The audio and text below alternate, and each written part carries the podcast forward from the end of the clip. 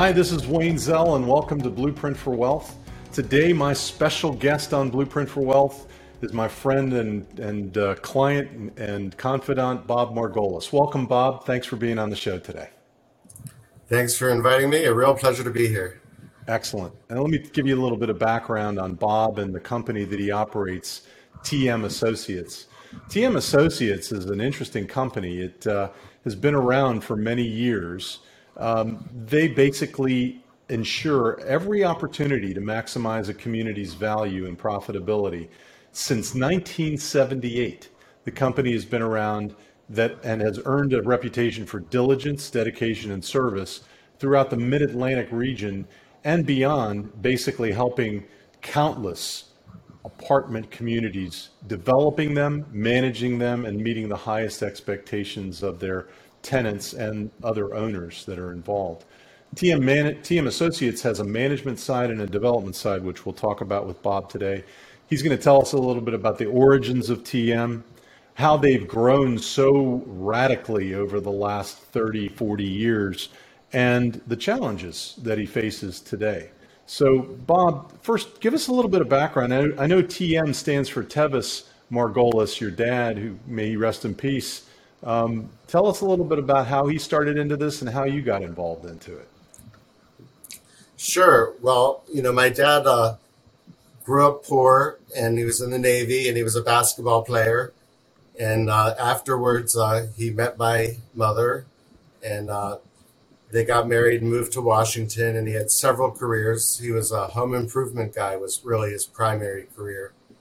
You know, he'd call some guy up and say, "I hear your roof needs fixing," and then he'd find a, a roofer to fix it.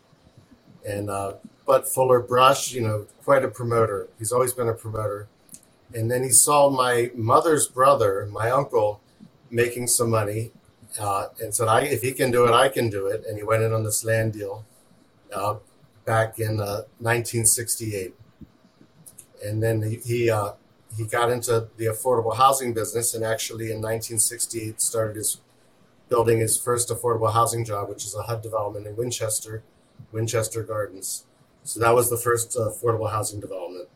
So ever since then, over 95% of what we do is affordable housing and uh, very low income. So how have you grown it? Tell us where you are today and how. What is the secret to the growth that you've generated? In uh... sure. Uh, well, just I wanted to say I, I'm I am extremely fortunate. I've had a blessed career.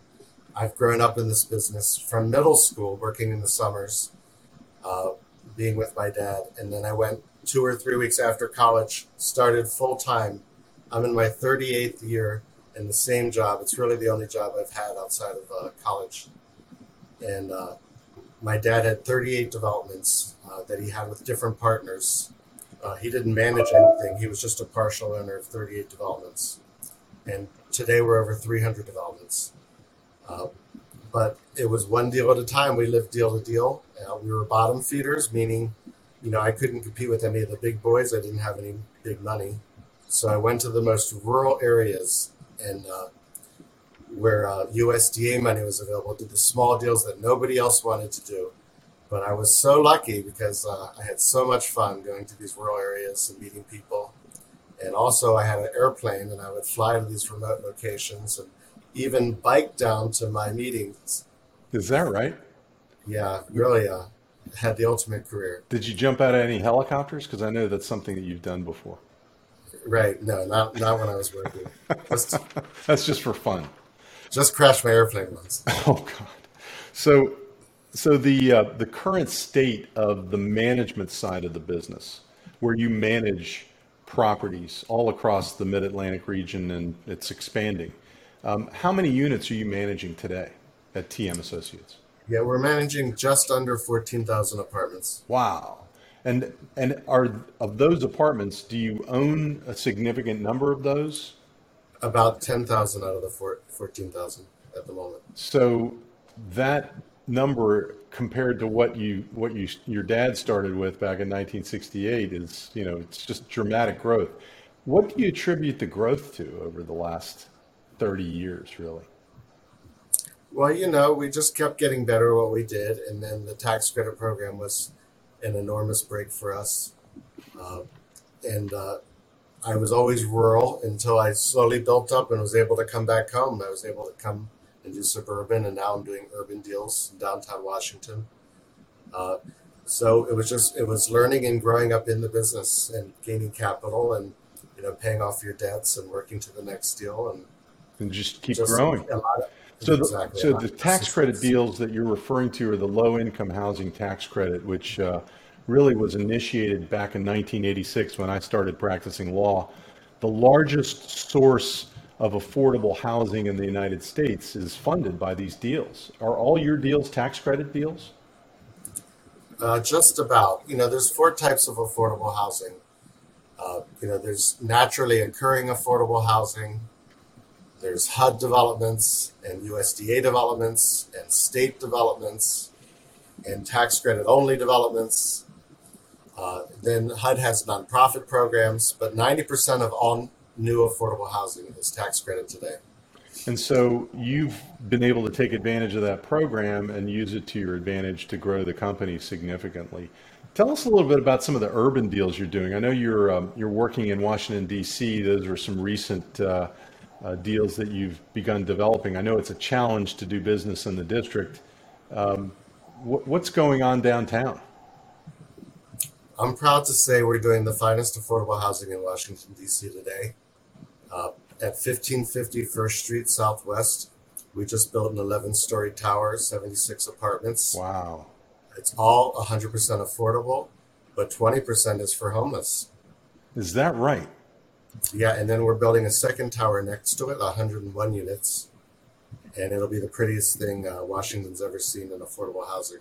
It'll be a total of 178 units, and approximately about 15% of that one's going to be for homeless. Fifteen percent, twenty percent. That's significant. Um, does do you do you think that you're going to be able to lease up the you know the rest of it with uh, people that can afford to pay the rents? Oh yeah, there's just a tremendous demand, and this is an incredible location right by, right in between the baseball and soccer stadiums, and less than there's going to be a sports betting casino less than a block away. Well, yeehaw! Exciting area. Yes, that is, it, it's an incredible growth area, and I, I, just thought it would be great to talk a little bit about that.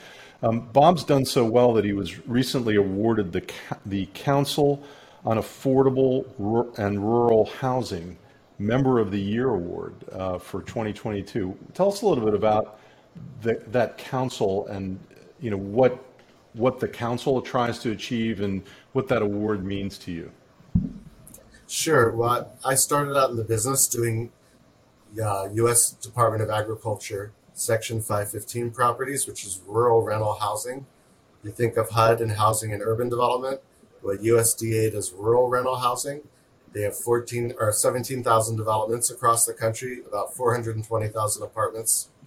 And so uh, that's how I started the business. I'm the fifth largest owner of that type of housing. Wow. And and so that's our association that represents us. It doesn't just represent us for the 515s anymore, but for any tax credit rural affordable housing. Well, congratulations. So it's, quite, an honor to get. Thank yeah, you so congratulations. Much. It's a, a, fantastic award to win. You know, I know we have, that, a, huge, we have a huge college scholarship, and uh, it's very gratifying. I know that you've experienced some challenges over the years in trying to grow the business and you know make it work for the people that work for you, but also the people that uh, you know that have been helping you along the way. What are the challenges that you found were the greatest challenges that you had to overcome, and how did you achieve that? How, what were the how what were the ways that you were able to get over those challenges? So tell us first about some of the challenges you faced as an entrepreneur in building this uh, this affordable housing business. Yeah, sure. Well, first in the early days, I had to compete in several states because you know my chances of losing was great. So I would win one out of three, one out of four. So lucky to be in Maryland. You think about all the little state capitals, and they're all in driving distance. It's much different out west. Sure. And so that was the first, until I was able to build up a certain base.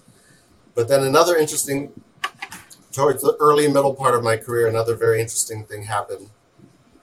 All these deals, these rural rental deals, uh, were built in the 70s and 80s.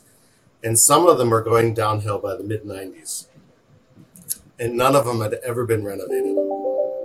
Well, I got into the first game of, of uh, buying some cheap and renovating them. And there's a time span before you're able to renovate them. And all of, the government didn't recognize me as a good guy coming in to fix things. But all of a sudden, I was the bad guy that let the place go down. And uh, so, doing the first rehabs uh, was very challenging, and getting the government to change their standards and procedures for a white knight, so to speak. How did you do that? How did you overcome the government? Well, it got really bad. I mean, then right around 2002, I had four lawsuits against the government. They were trying to put me out of business. Okay. And guess what? I was successful on all four. And that's and, uh, excellent. It was an enormous challenge to overcome. It was very depressing because I knew I was doing the right thing, but you know, it, I was the bad guy because they didn't they didn't have people like me to come in and fix situations. Yeah, because you were renovating dilapidated properties or properties that had become dilapidated over time. Right. I was getting rid of problems for the government and helping residents find better, affordable, safe, and decent housing. Exactly. Exactly.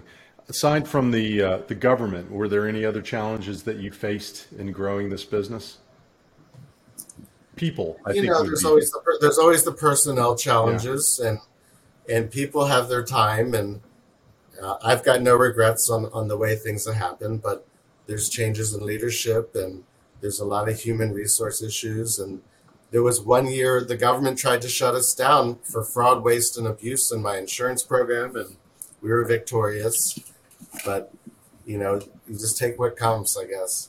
You know, I like your attitude. It's very, uh, you know, easygoing. You don't get uh, uh, upset or emotional about it. You just deal with it, right? And I think that's the right way. Business. So, as a as a advice to a uh, to a young entrepreneur, if you had to give advice to a young entrepreneur who wants to get into the housing game, what would that advice be? How can they well, do it? Affordable housing is such a double bonus. It's a good way to make money and you're doing good at the same time. There's just no better business.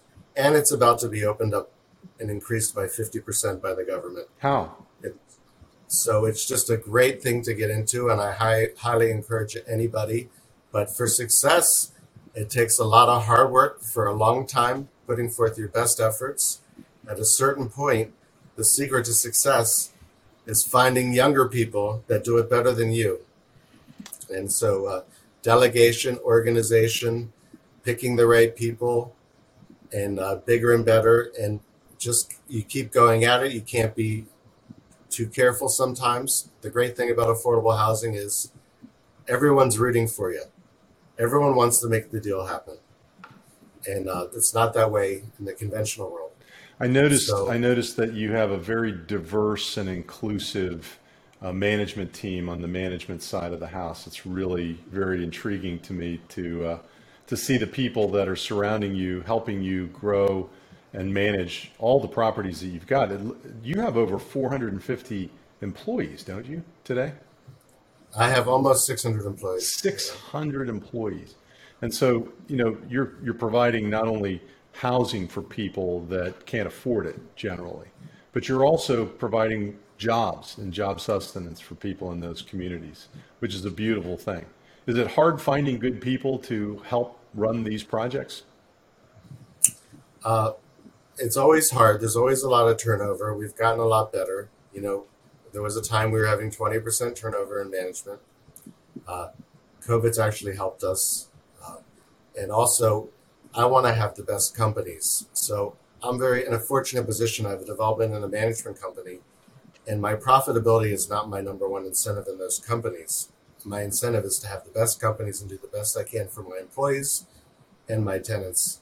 And that's because, truthfully, because I own so much.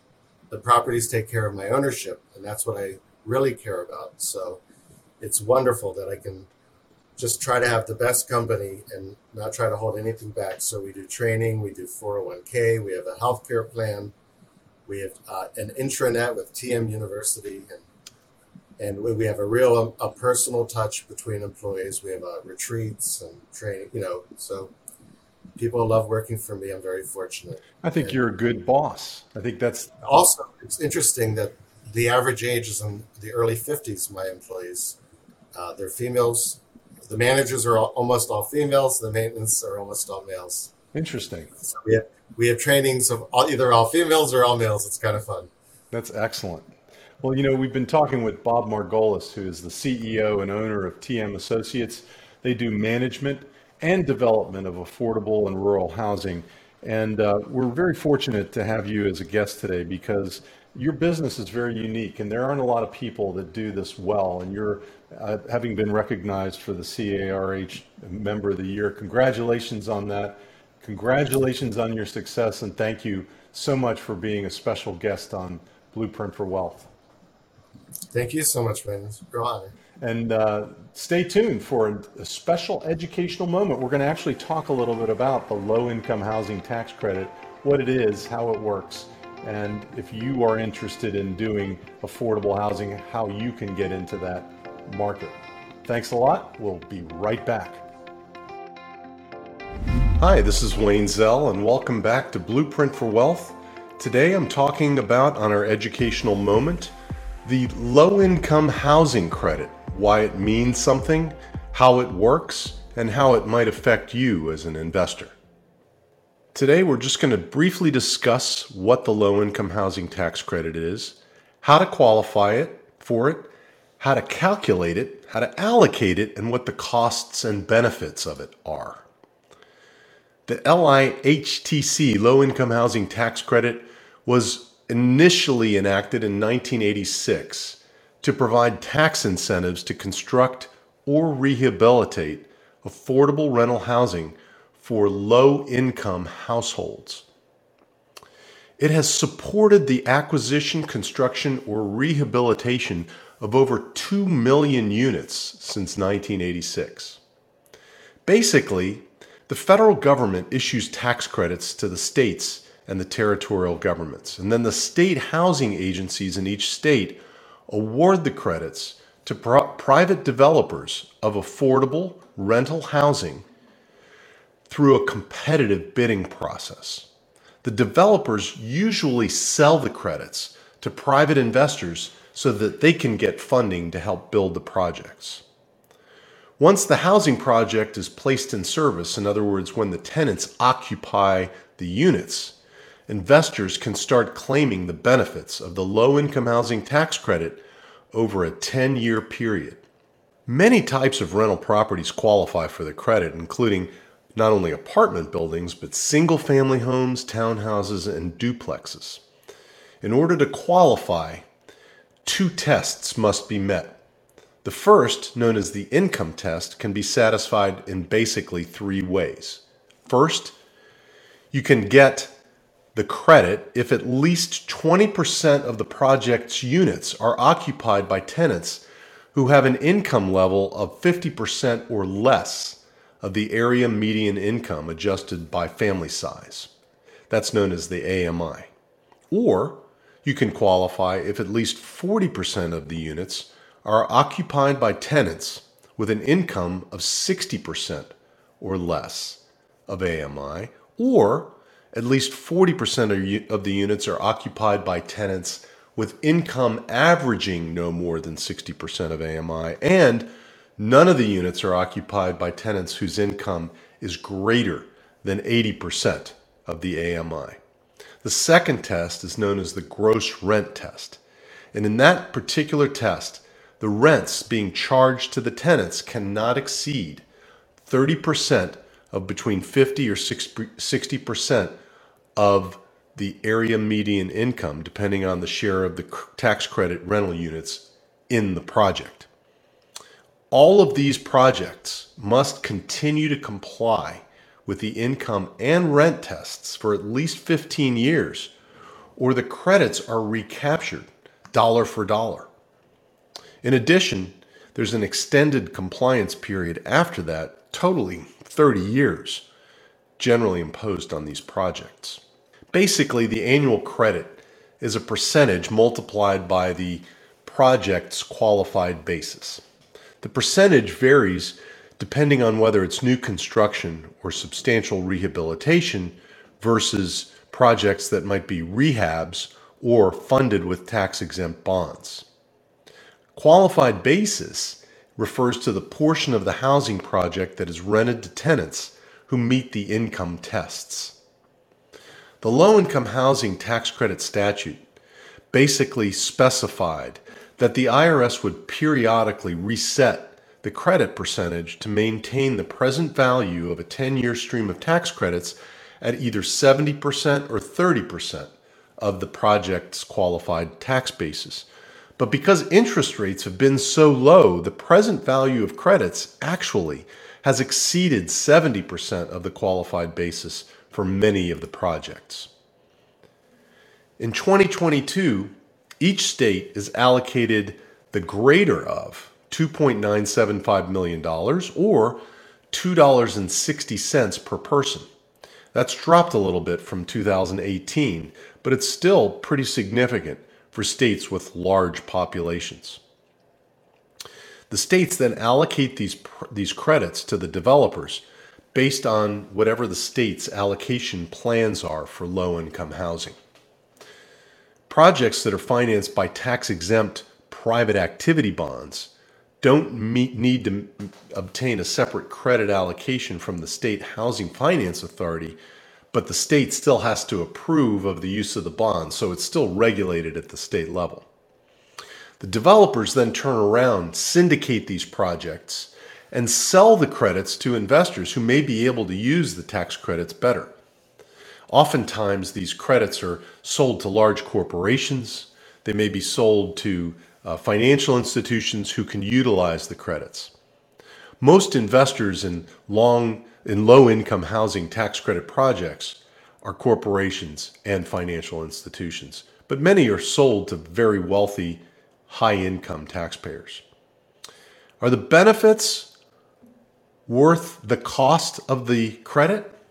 Well, the credit costs the federal government upwards of $10 billion a year. And the arguments in favor of the credit is that it's a good program for essentially increasing the amount of affordable housing stock over the period that it's been in effect. It also addresses a major failure in our marketplace the lack of quality affordable housing, and efficiencies can arise from using private sector business incentives to develop and manage and maintain affordable housing. But there are arguments against this. In other words, is the federal subsidy overinflated? Because you're not only providing low income housing, but you're helping the organizers, the syndicators, the developers of these projects, and the managers and the investors. All of these people benefit. Is it really worth the cost? So, a significant portion of the subsidy doesn't go into the creation of new rental housing stock. It may go into the pockets of the investors or the syndicators. In another criticism, many people say that the statute and the regulations are extremely complex to the point of being overly complex. And state housing finance authorities often approve of low income housing tax credit projects in ways that concentrate the development in existing low income communities. So you're basically propagating the poverty that exists in those areas by just building more housing in those areas. Why not build it in more affluent areas? So that's a little bit about the low income housing credit. And it definitely can help you lower your income tax liability. If you'd like to find out more ways of minimizing your income tax liability, give us a call at 571 203 9355 or visit us on the web at zelllaw.com. I'm Wayne Zell, and thank you for listening to Blueprint for Wealth and our educational moment designed to help you realize your personal dreams of wealth and freedom. Have a great week.